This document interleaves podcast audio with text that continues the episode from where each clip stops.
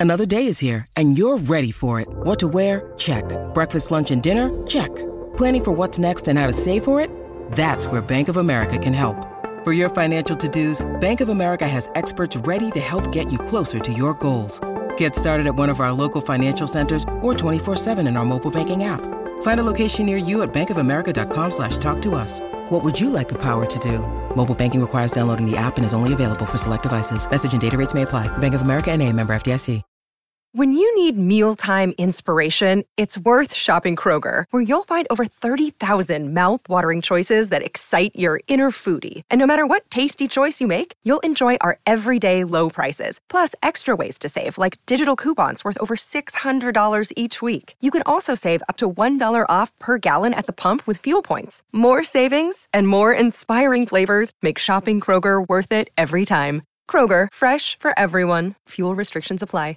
Stories we're looking at this week include Ericsson and more FCPA trouble, ESG no longer a nice to have, the latest case on CCO liability, broken windows and compliance enforcement, HP autonomy scandal from the auditor's perspective. All this and more on This Week in FCPA. I hope you will check out one of the latest additions to the Compliance Podcast Network, Trial of the Century, the Enron Trial, where, with business journalist Loren Steffy, who covered the case, I take a look at the issues around the trial, the witnesses, and the outcome. Hello, everyone. This is Tom Fox, the voice of compliance, back again with Mr. Monitor himself, Jay Rosen, for this week in FCPA, episode 291 for the week ending February 18, 2022, the Rams Win It All edition. Well, Super Sunday was fun, but poorly played, poorly officiated, poorly coached, and for Jay, poorly resulted.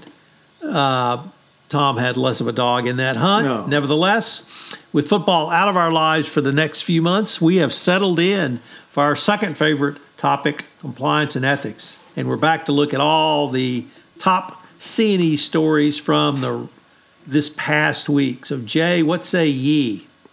I say I've got nothing else to distract me because pitchers and catchers have not reported yet. So let's talk about ethics, compliance, and FCPA. Well, and we start with that story, Jay. We have two sources. We have um, the Wall Street Journal, Risk and Compliance Journal, Mengqi Sun reporting, and Aaron Nicodemus from Compliance Week report that Ericsson has detailed some very serious compliance breaches it found in Iraq. And uh, the time frame is very significant because it is um, 2011 to 2019.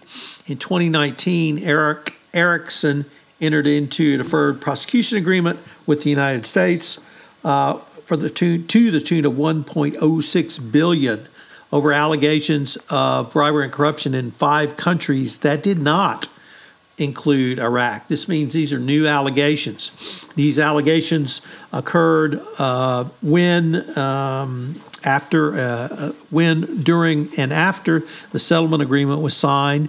Why they weren't discovered the first time around is an open question. It adds to the Department of Justice notifying Ericsson it was not in compliance with its uh, settlement agreement back in October. So the company, and this was not around Iraq, Jay. So the company is already in trouble. It uh, may well have its uh, settlement agreement extended. It may well have additional fines and penalties and may well have additional monitor t- uh, terms uh, put on it. But this um, reporting of new bribery and corruption around Iraq is certainly troubling and uh, puts Ericsson in a very bad light. So, uh, next up, we have one of one from the FCPA blog. That's uh, very unusual, just having one. This article is written by Katya Lysova, and she asks Are due diligence checklists impeding compliance in emerging markets? In recent years, a troubling assumption has become widely but uncritically accepted in the compliance industry. It suggests that advancing FCPA anti corruption compliance among multinational corporations, MNCs, has a trickle down compliance effect on the smaller suppliers in emerging markets. In other words, MNCs' due diligent efforts, such as requests for local supply chain partners to fill out standardized due diligence questionnaires, or requiring suppliers to adopt an MNC, MNC's code of ethics and conduct are expected to mitigate local corruption risks. Yet the experience of the Center for International Private Enterprise, CIPE, which works to encourage ethical business practices among small and medium sized businesses, SMEs, in emerging markets, is that imposing MNC style FCPA compliance procedures has little impact on the corruption risks that local suppliers face daily. Instead of the myth of the quote trickle down unquote, compliance hurts suppliers in emerging markets by encouraging a quote fabrication culture unquote, in the words of former Department Justice official that ignores local and often systematic corruption realities. In a recent CIPE podcast, Wei Chen, ethics and compliance expert at HC Ethics LLC, articulated the cruel irony of pushing FCPA inspired compliance practices on emerging SMEs. The people who are going to tell you to do the ethical and value driven things are the very people who tell you to pretend to do something that you are not able to do or makes no sense for you to do, Chen told CIPE. The key point here is that MNC's compliance criteria are not designed to solve practical everyday bribery and corruption issues that regularly afflict local SMEs. As Wei Chen put it, how do you help small businesses in dealing with the reality of where they operate? What do you tell the small business owner to do when the inspector says, pay me a bribe or I'll shut you down? Unlike MNCs and other large corporations, local SMEs lack leverage to resist corrupt demands. A more effective way to strengthen leverage is by supporting collective action efforts by local SMEs. To advance its goal to fight corruption in emerging markets, CIPE is exploring new set of questions to help replace faulty assumptions of trickle down compliance. These questions include how can MNCs be encouraged to shift from checklist compliance to helping the supply chain partners resist everyday corruption in their countries? What approaches can encourage government reformers to work together with local private sector on anti corruption issues? And how can international and civil society organizations such as CIPE support local SMEs in their everyday challenge. Superficial or, quote, fabricated, unquote, local anti corruption compliance has been shown to hurt both MNCs and local markets. In their place, specific, context specific and SME focused approaches are needed to solve corruption challenges and help partners fulfill their anti bribery commitments. Anti corruption coalitions and better SME based anti corruption advocacies are only two of the promising strategies that have the potential to transform local market conditions, strengthen rule of law, and encourage more transparent and accountable rules and institutions. And the addressable market is huge. Close to 70% of the world's jobs and 40% of the gross world income are generated by emerging market SME. These smart, small ideals could radically change the world. Tom, why is ESG no longer just a nice to have? Jay, it's a really interesting article from uh, Global's Risk and Compliance Matters. This one's from Karen Al-. And she really tracks the history of ESG, which, uh, interestingly, Jay, she took it back to Sarbanes Oxley with regulations around CSR and sustainability efforts, noting that the political and corporate appetite didn't exist in 2002, kind of going forward for at least 10 years uh, to implement the changes that were required. This position, however, changed during the pandemic as she identified uh, people and uh, employees as so frustrated with the uh, lack of progress by uh, the U.S. government, particularly on many important issues around sustainability, around environmental, around climate change, as leading, uh, requiring corporations to take the lead in these efforts. Uh, this has led to ESG moving to a true need to have. And the need to have, Jay, happens when uh, you have to have an ESG policy in place to really unlock the value of your corporation.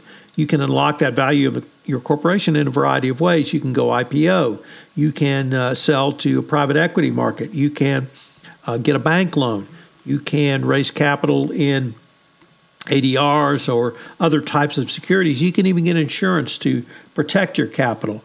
But if you want to do business now, you have to have an ESG program. You have to have an auditable, reported, documented ESG program.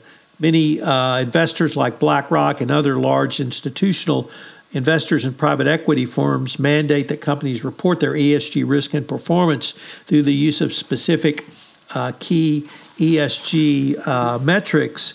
And this is even without uh, SASB or other uh, US or European groups putting out definitive uh, statements around uh, ESG metrics. There are certainly some, but there's no regulatory framework for doing this reporting.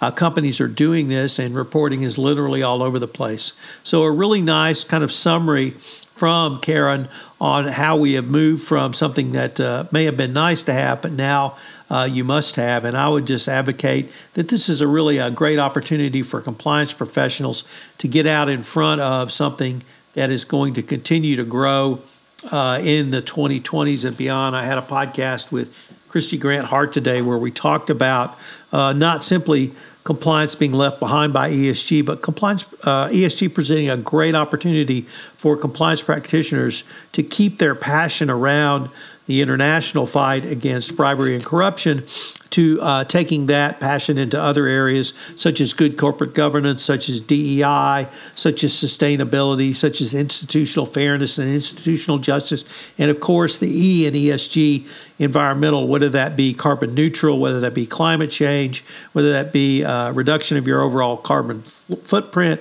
whether that be moving from dark brown to light brown, whether that means moving from light brown to light green. Uh, but uh, compliance professionals uh, who are generally pretty passionate about their jobs, Jay, should really see this as a great opportunity to continue the work that all of us have done sometimes for uh, 10 or 15 years in compliance. So, uh, what do you have next for us, Jay? Uh, next up, we've got an article from Corporate Compliance Insights from a couple attorneys at Troutman Pepper, who are Ashley Taylor and Chris Carlson. And they're going to share some tips on how to minimize exposure to enforcement from state attorney generals or attorneys general, sorry. Risk and compliance teams are familiar with potential enforcement from federal regulators, but action from state attorneys general acting alone or in coalition can take the unsuspecting business completely by surprise. In recent years, these actions have grown more frequent and the penalties more severe. State attorneys general, state AGs, have broad authority to influence a company's operations as they operate under an undefined statutory mandate to stop unfair or deceptive practices.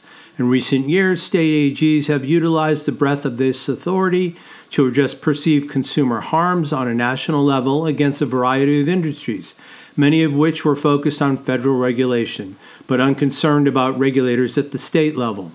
Now, companies in highly regulated industries with frequent or high impact consumer interactions must evaluate the role that state AGs play and their potential business impact.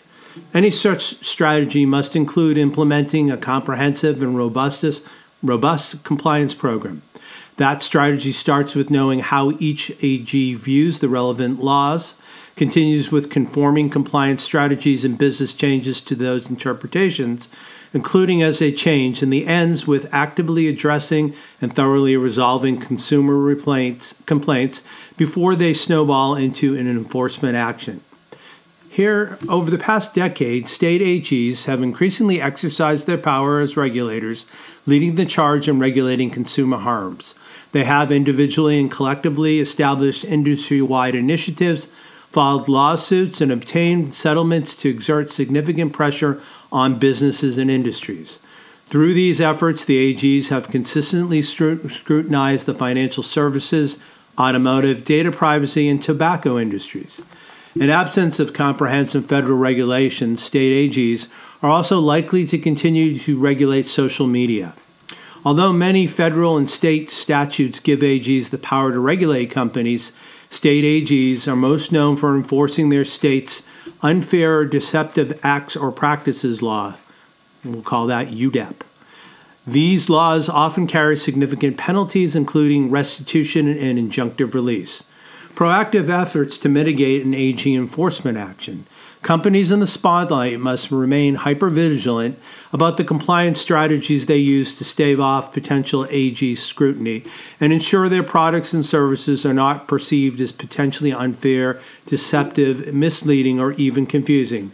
Companies can do this by number one, knowing the law and its applications, two, establishing compliance strategies based on the state AG's approach, three, anticipating possible changes Four, maintaining comprehensive yet adaptable compliance measures.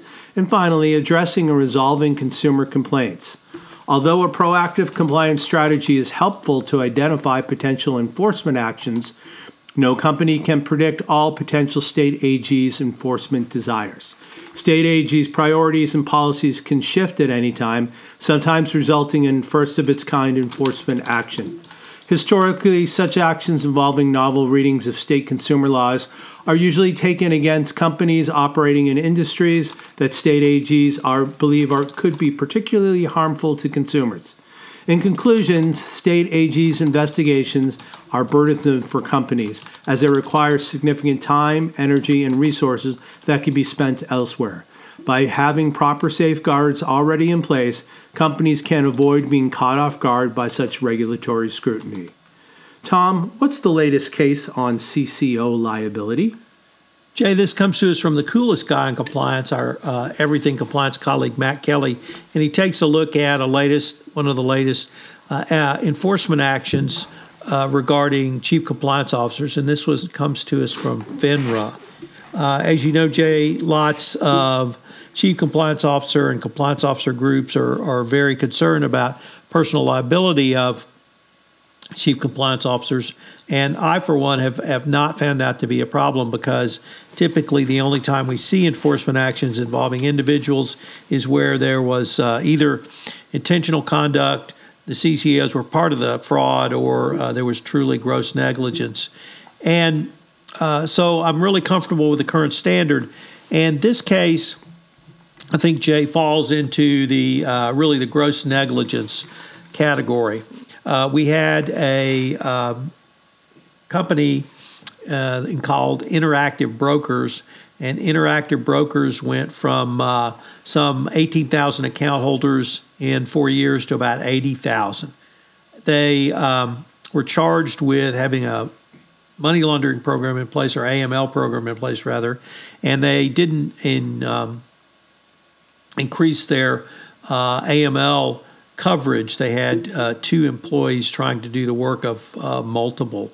And so they had a 400% increase in customers, no increase in the AML program. They had complaints from the AML analysts to the head of AML. That was Mr. Arnold Feist, the former chief compliance officer.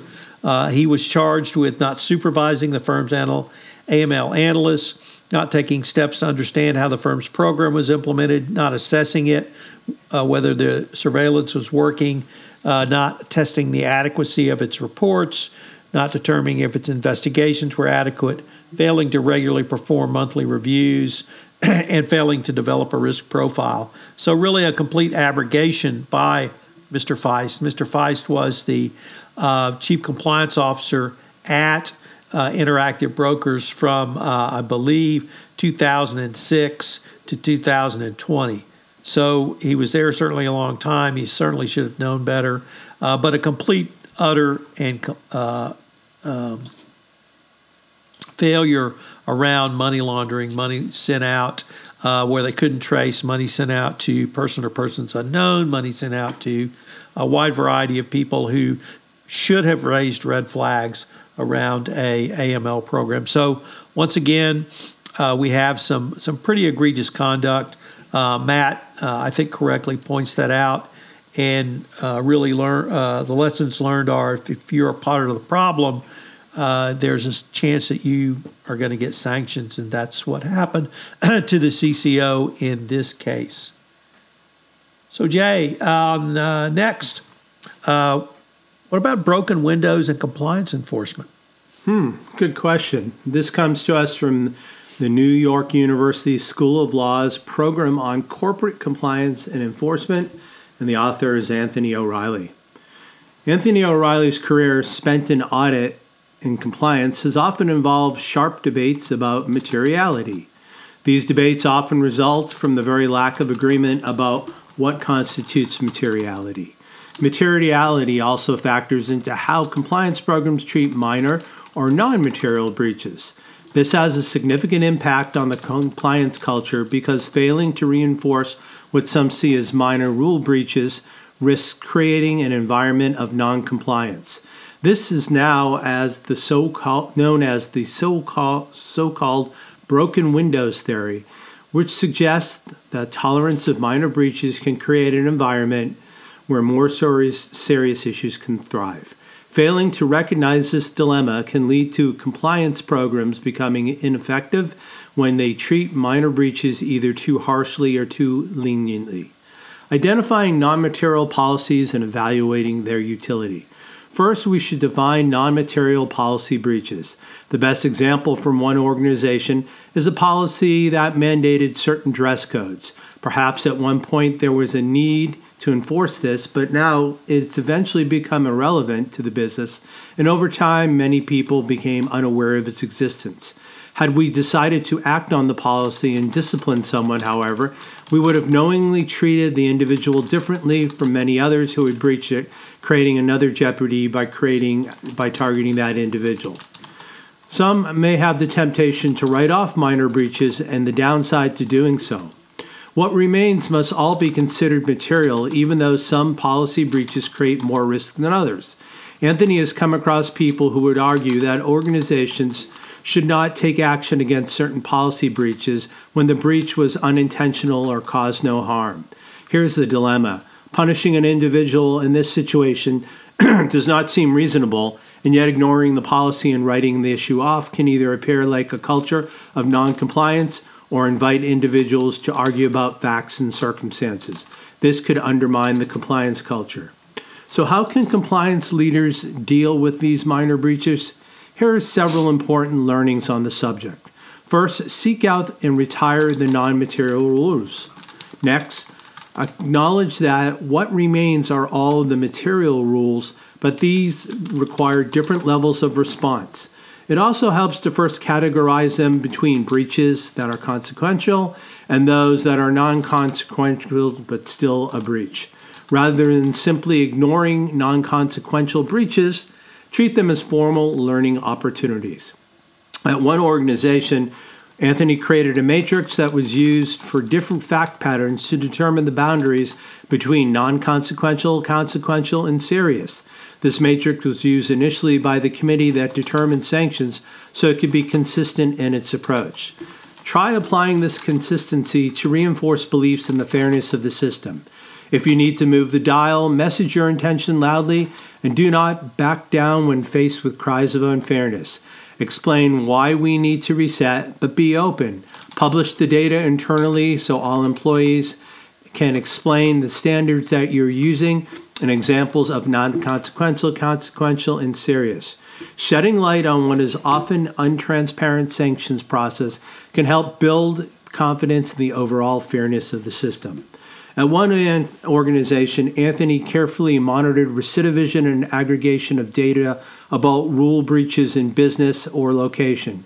It provided useful data for frequent discussions with business leaders, allowing them to focus their efforts on relevant parts of the policy. Surprisingly, while his team did all of this at one organization, the number of speak up incidents in that organization increased dramatically, suggesting that the care taken to demonstrate consistent and equal treatment built upon enough faith in the compliance programs so that the broken windows approach did not send everyone underground. Tom, why are companies yet again asking for EU rules around ESG? So, Jay, it's really interesting when companies are lobbying the government and regulators for more oversight. We have that exact situation where 100 companies of investors have submitted a letter to the EC admonishing the EC to adopt a legislative mandate for human rights and environmental due diligence with uh, within the Sustainable Corporate Framework Initiative, with quote without further delay end quote.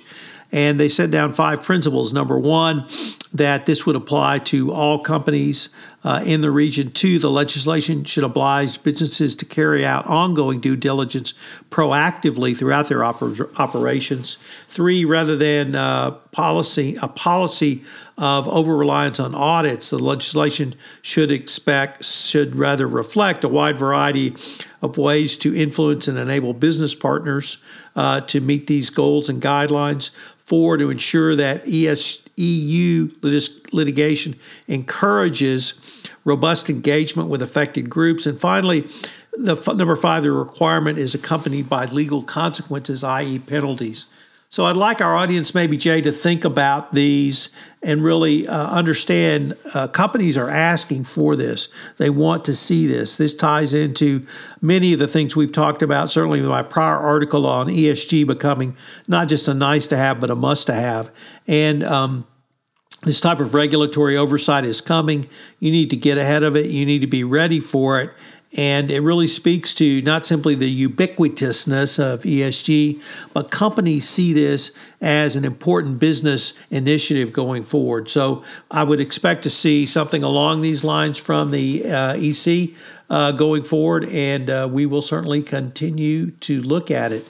Jay, um, do you have any white collar enforcement trends for us from 2021? I do. This comes to us from the Grand Jury Target blog and the author is Jamie Rosenberg.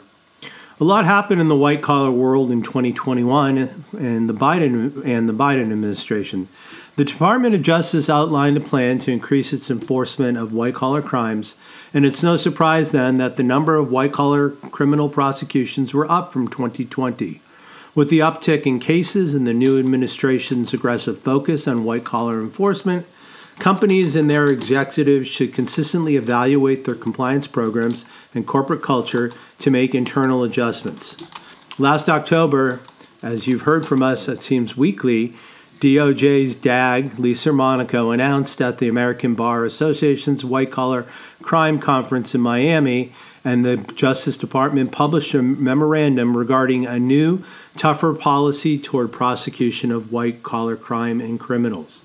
The main policy change is that the DOJ's investigation of a corporation's misconduct will not only include a corporation's past similar misconduct, but will now include a company's entire criminal, civil, and regulatory record. DOJ will impose independent monitors driving investigations to oversee a corporation's disclosure and compliance obligations. This is a shift from the previous years where imposing independent monitors were the exception rather than the rule. Monaco also announced in her memorandum the creation of a corporate crime advisory group, the CCAG, which is tasked with proposing new policies and procedures for corporate crime enforcement. These policy changes demonstrate the Biden administration's intent to aggressively go after corporate and individual white collar crime enforcement.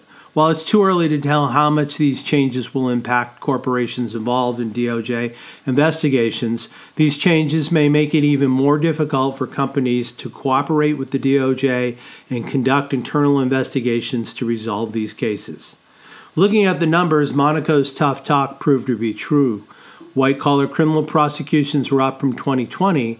Now, the 2020 numbers were likely low due to COVID-19 pandemic, which limited the government's ability to investigate and bring cases.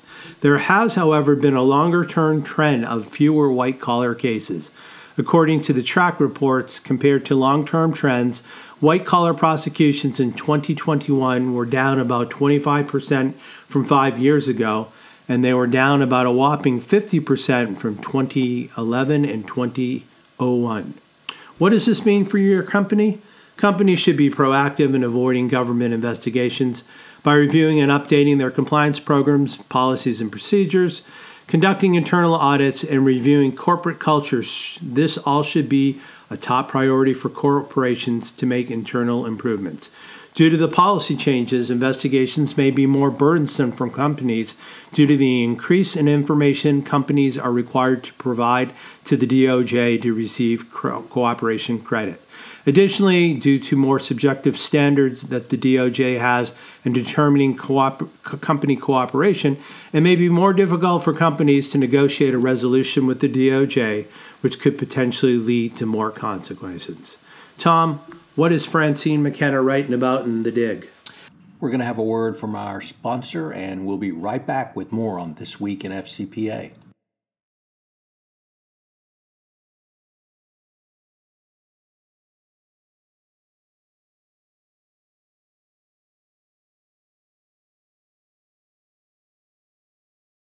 So, first of all, uh, great piece from Francine McKenna focusing on the uh, HP autonomy acquisition and the continued fallout. Uh, this is now 10 years down the road. Francine, of course, takes a look at it from the uh, auditing angle, and she lists all of the big four firms that were dragged into this mess.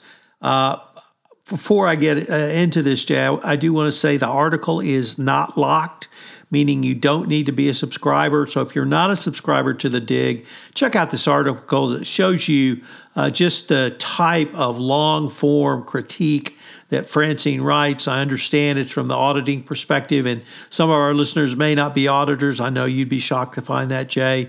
Nevertheless, uh, she does some great stuff. She is a great writer. She knows auditing as well as anyone. Uh, when somebody like Matt Kelly says, well, uh, let's see what Francine says. That tells you really all you need to know about uh, her level of um, detailed sophistication and overall quality uh, writing about auditors. So that said about Francine. Um, here's what she said in 2012. I quoted her back then, and I'm going to quote her again now. Uh, this was after HP wrote down $8 billion relating to the acquisition. HP, in the understatement of the year, says it is extremely disappointed to find out former members of, of Autonomy's management team inflated Autonomy's underlying financial metrics, GAAP and non GAAP. HP boldly called it a, quote, willful effort to mislead investors and potential buyers, end quote. And for the money shot from Francine, that's PR speak for fraud. Well, uh, the British courts found fraud against autonomy. Its CEO, former CEO Mike Lynch, recently, the CFO has been criminally convicted in the United States. Uh, and Francine really talks about all of the audits and the auditor's role in this. Uh, Deloitte audited autonomy. KPMG audited Deloitte on behalf of um, HP in the acquisition. Uh, and the other auditors worked for HP. So uh, nobody came out of this looking very good, and Francine really details it uh, for everyone. Jay, uh, what do you have for us from our last article? Uh, this comes to us from Rick Messick, writing in his GAB, the Global Anti Corruption blog. The article is entitled South African Court Slaps Down Attack on Corruption Prosecutor. Early Wednesday, a South African judge ruled that former President Jacob Zuma's attack on the prosecutor leading the case against him were baseless and that Zuma's trial on corruption charges should proceed.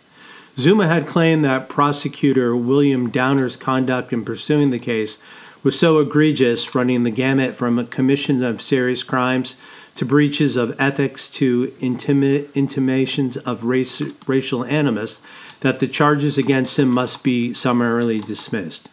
And seeing through Zuma's desperate attempt to derail the case and standing up to the still powerful former president, Judge Piet Koen provided a model judges everywhere should follow. When Zuma raised the unfounded scurrilous attacks on the prosecutor, the judge ordered that they be aired without delay. Upon sifting through the evidence, he promptly issued a scholarly 109 page opinion finding that not one of the allegations withstood scrutiny and that there was therefore no business to find Downer was not fair minded.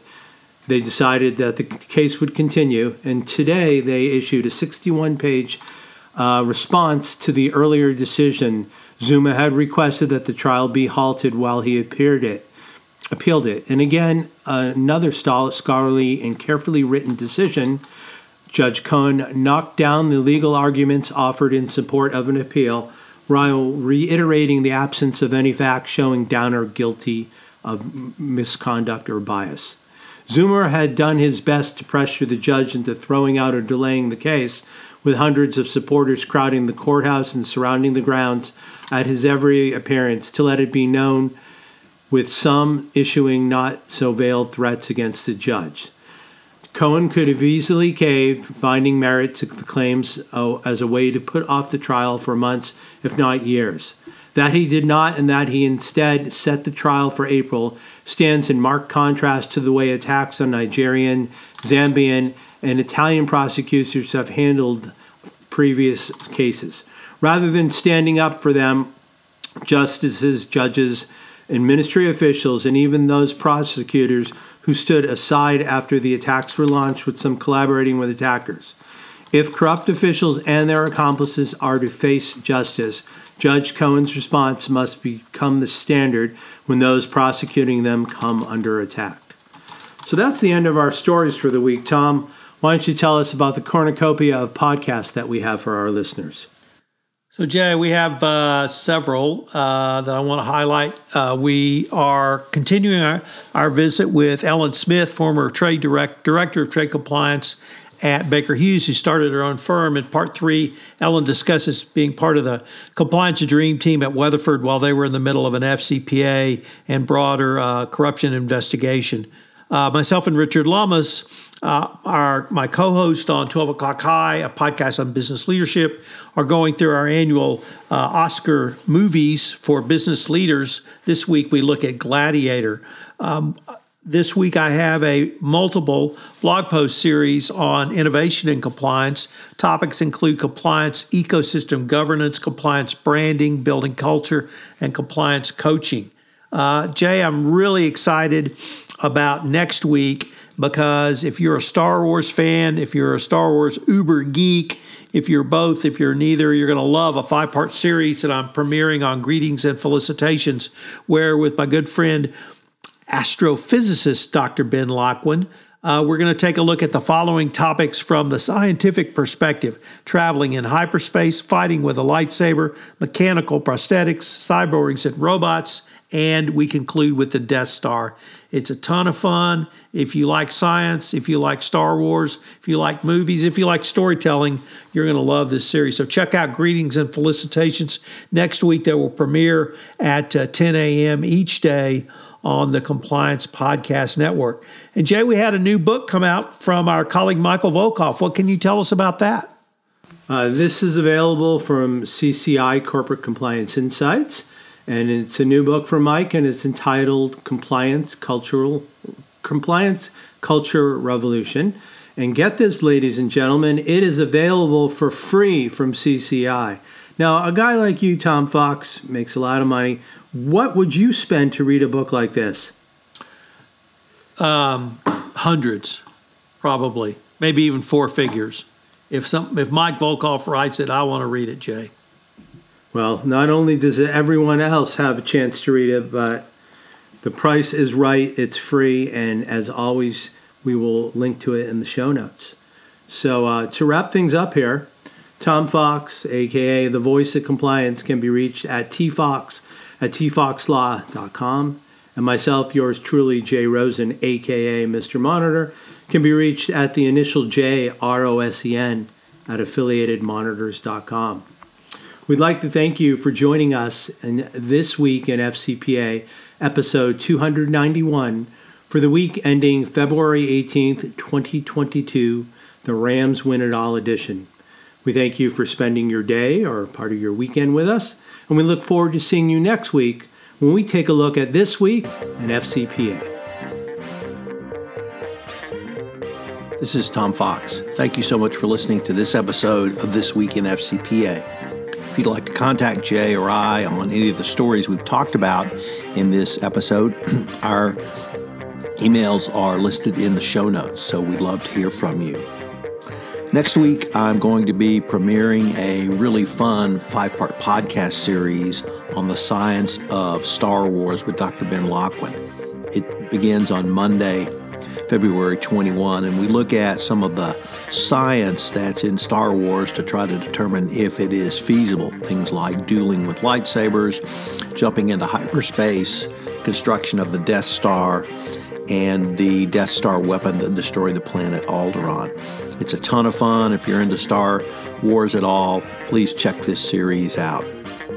This Week in FCPA is a production of the Compliance Podcast Network. This podcast is a part of the C Suite Radio Network. For more top business podcasts, visit c-suiteradio.com.